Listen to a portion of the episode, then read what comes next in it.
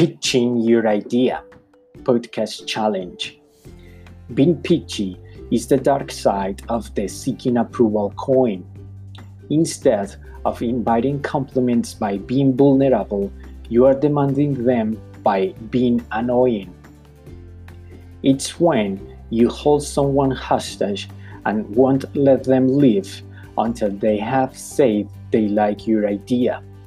Normally, compliments are well intentioned. In this case, they are just trying to get you out of their office. One take no for an answer is generally a good quality for a founder to have.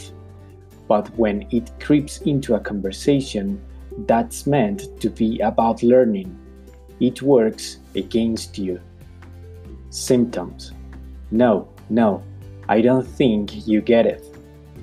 Yes, but it also does this.